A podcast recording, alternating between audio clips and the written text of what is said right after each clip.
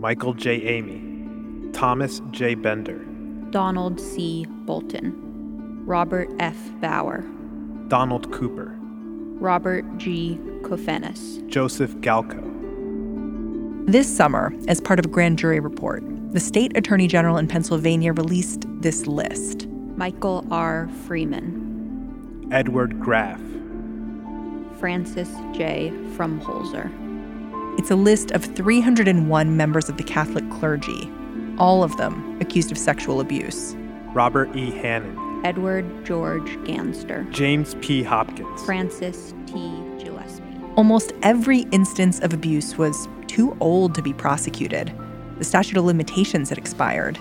Over 1,000 child victims were identified by our investigation, though the grand jury notes that they believe that number was in the thousands. Richard J. Giuliani, Joseph H. Keene, Joseph D. Hulko, Henry Paul, Paul Puza, And the Pennsylvania Attorney General, he made it clear this list was just the beginning. As the report reads, we should emphasize that while the list of priests is long, we don't think we got them all.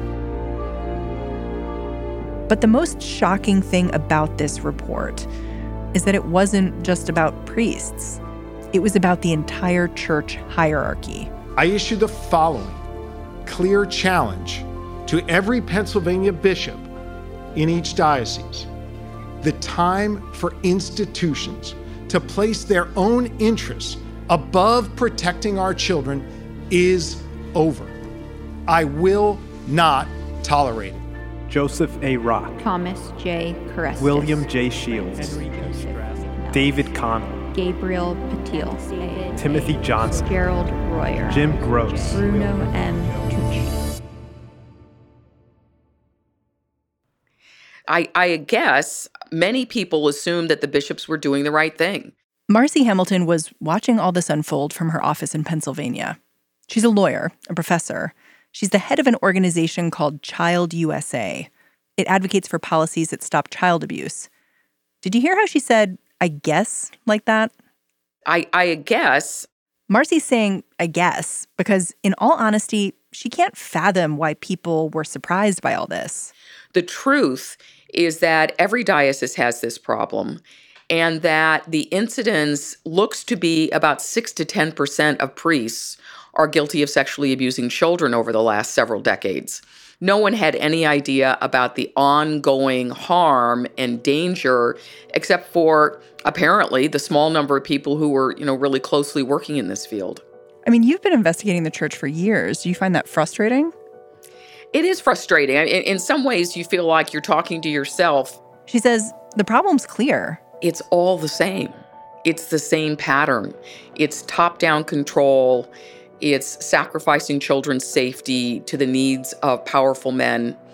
And I think finally the world responded this year and said that, well, that's just about enough of that. But the church isn't very good at policing itself. Today, Catholic bishops were actually set to vote on proposals to confront the child sexual abuse scandal. The Vatican shut the vote down. So the question is how should we hold the church accountable? I'm Mary Harris. Since Pennsylvania's grand jury report about the Catholic Church came out this summer, the question really has been what next? The Department of Justice has opened an investigation into the church. But even if they do take the Vatican to court, what would accountability even look like? Marci Hamilton's got some ideas. It's Wednesday, November 14th. Stay with us.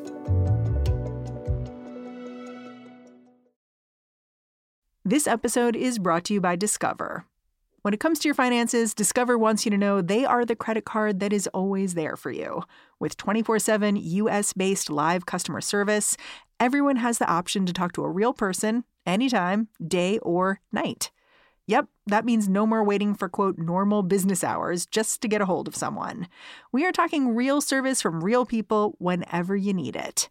Get the customer service you deserve with Discover. Limitations apply. See terms at discover.com/slash credit card. There are plenty of complicated ways to try to hold the Catholic Church accountable for the child sex abuse crisis. But we're going to start with a straightforward method that works change the legal deadline for victims to file lawsuits against the church. When I started in this field uh, around 2000, I couldn't understand why so few cases were ever brought, and it was almost always because the statute of limitations had expired. Our states had extremely short deadlines. In, in some of the states, a child who was sexually assaulted at age six would have until age eight to come forward. Yeah, how long does it typically take for a child to come forward? The average age of, uh, uh based on the best science we have now, the average age for coming forward is age 52. And so the statute of limitations has been an artificial barrier for justice for the vast majority of victims in the United States. Why do you call it an artificial barrier? It's nothing but a technicality. Uh, there is there are good reasons for statutes of limitations for contract claims, for property disputes, uh, but there is no statute of limitations for murder, uh, and the reason is because the victim is silenced and it's our most heinous crime. That's pretty similar to what happens with child sex abuse. States that have changed their statute of limitations are success stories in Marci's eyes. Because when states allow victims to sue for damages, a couple of important things happen. Victims get the message that they matter, and the lawsuits help shed light on how the church covers up abuse. Marci says most of what we know about how the Catholic Church deals with abuse, we know because of civil lawsuits. So we only know what we know, for example, about California because uh, they opened up the statute of limitations in 2003, and part of the settlement with Los Angeles was to release hundreds of thousands of pages of documents. That's how we learn about the reality, this denial and this cover up. Have you read all those pages?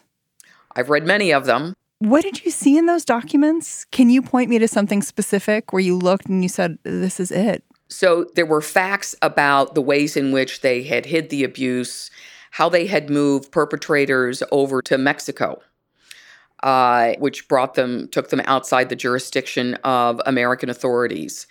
Uh, there were documents about frank conversations between the bishops and priests saying, you know, I'm going to move you here, just don't do it again.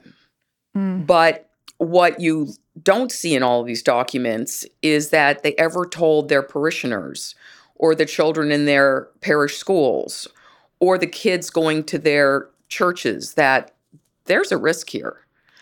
In many ways, it's just the paradigm of Penn State, the boarding schools, the Boy Scouts, the ultra Orthodox Jews. It's almost always top down hierarchical control of very powerful men who trivialize the suffering of the children and the dangers to them and who keep other men in positions of power. Oof. Now, you've tried to actually prosecute the church in a big way with this case, yeah. Doe versus Holy See. Can you tell me a little bit about that? So, one of the options uh, that's out there, uh, but is a very steep climb, is suing the Holy See itself, the Vatican, for covering up abuse. And a group of us tried to bring a lawsuit, and we actually had quite a bit of success in that we argued that the Holy See, which is a country, it's a sovereign country, and so you can't sue it like you would an ordinary organization. You can only sue it in the United States under the Foreign Sovereign Immunities Act. And there are all these exceptions to who can sue and who can't, and when they have immunity. This was a really troubling case because a priest that had started out in Ireland was moved to Chicago, where he abused more children and basically said, You guys knew that I would do this. Then they moved him over to Portland, Oregon, and that's where the victim in the Holy See case uh, was from, and that's where they were abused. Hold it. So the priest said, You knew I would do this? The priest himself blamed the bishops for the children that were abused in the United States because they should have known that he was going to do it. And you took the tack of saying, we're going to treat this institution as a country and go after them, I don't know, the same way you would go after who? Well, we would have preferred to have sued them as just a private institution. But because Congress recognized the Vatican as a sovereign country, there's no choice. They're like the UK and the United States and Russia. They are a country. And you cannot sue a country except through this very complicated statute. So it was it was a massive undertaking. Uh, but part of the undertaking was that everything that you file in the Holy See has to be filed in their version of Latin.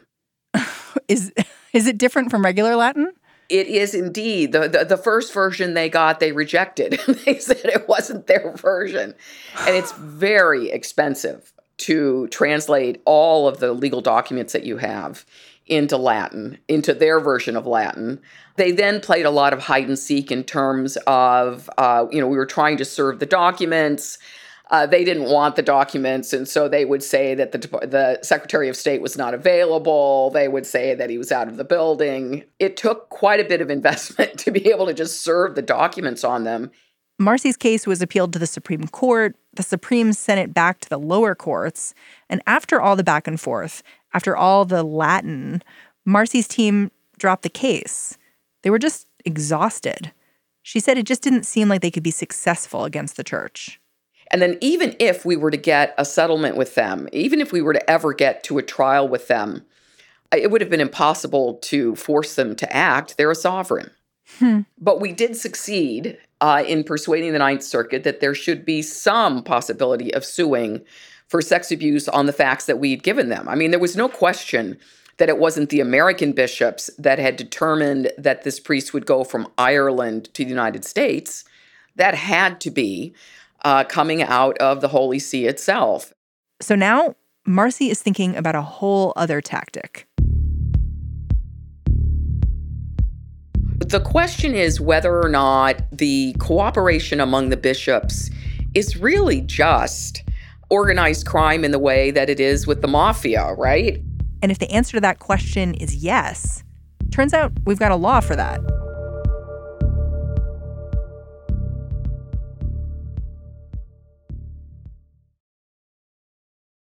After the Pennsylvania grand jury report came out, we learned that federal prosecutors were also investigating the Catholic Church in Pennsylvania. Lawyers like Marci think the feds might come at the church with the same law used to bring down the mob the Racketeer Influenced and Corrupt Organizations Act. You probably know it as RICO. You know, RICO was created for the purpose of getting to conspiracies where the people in power aren't really the ones that are carrying out the crimes on the ground. Here, what we had was clear organization, top down control of covering up sex abuse, moving pedophiles around, not just within one parish, but state to state, across the United States, even across international boundaries. And the question was well, what about the statute of limitations for all of these sex crimes that occurred decades ago? What RICO lets you do is say that the most recent cover up that is in the statute of limitations, but you're allowed to bring in all of those facts from the past. Uh, RICO is tailor made largely for financial crimes. I think you could show an intent to protect their assets. And that's why they were moving these children around. And that's why they were moving the priests around. And that's what created all of the criminal behavior. So, in the end, it fits the mob pretty well. Huh. And it may well be the best model there is for the Catholic Church's crimes in this arena. What are you looking for out of this DOJ investigation to sort of see signs of where it's headed? My hope is that it will paint the picture of the way in which Catholic bishops in the United States have been working at a national level to move perpetrators around. Is there one thing you're looking for? Like, well, if they ask for financial documents, if they ask Rome to do this, then it means they're going to do that. You know what I mean? Like, is there something you're right. looking for that's like a sign of where they're going to take it?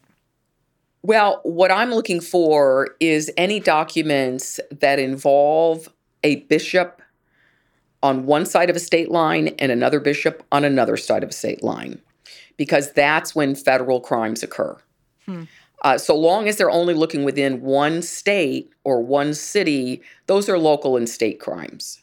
Uh, but for federal jurisdiction, they need movement and activity across state lines. Um, and I think many Americans will be shocked at the open communication between bishops about the movement of pedophiles across state lines. Hmm. You know, you've studied how these investigations have gone in a lot of different countries. And I wonder if you think the justice system is even the right remedy here.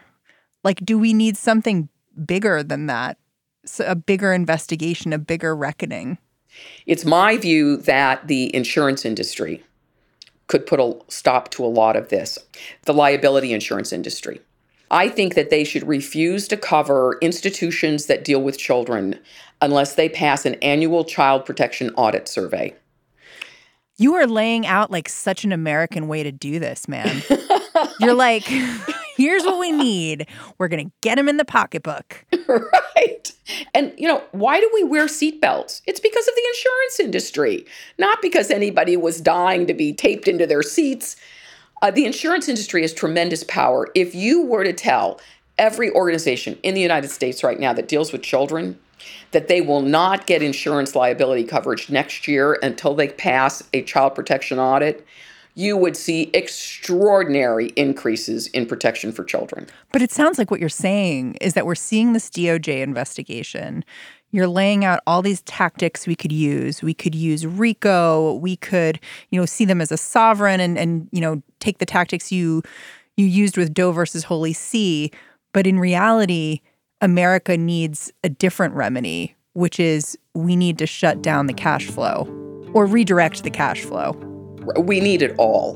This is an epidemic. Thank you so much, Marci, for talking to me a, a lot this morning. Anytime. Marci Hamilton is a professor at the University of Pennsylvania. She runs the organization known as Child USA. And that's our show. What Next is closing in on its last week of piloting. After this Friday, we're going to go on a little hiatus until January, and we are asking for your feedback. Leave us a review on iTunes, tell us what you think of the show, and tell us how we can make it better. Your reviews will also have the added benefit of helping other people find us. If you've already left a review, thank you so much. We are reading them. We really appreciate it. We'll be using your feedback to retool the show before our relaunch in January. What Next is hosted by me, Mary Harris, and produced by Mary Wilson and Jason DeLeon. Our engineer is Terrence Bernardo. Talk to you tomorrow.